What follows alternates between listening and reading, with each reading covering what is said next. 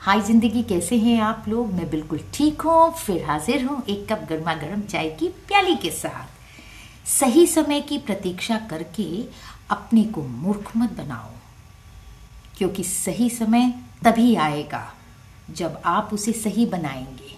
सच बात है ना? चलिए फिर, सही समय बनाया जाए प्लानिंग की जाए और कुछ कर दिखाया जाए। अपना ख्याल रखिए, अपनों का ख्याल रखिए, हमेशा खुश रहिए। Bye till the next time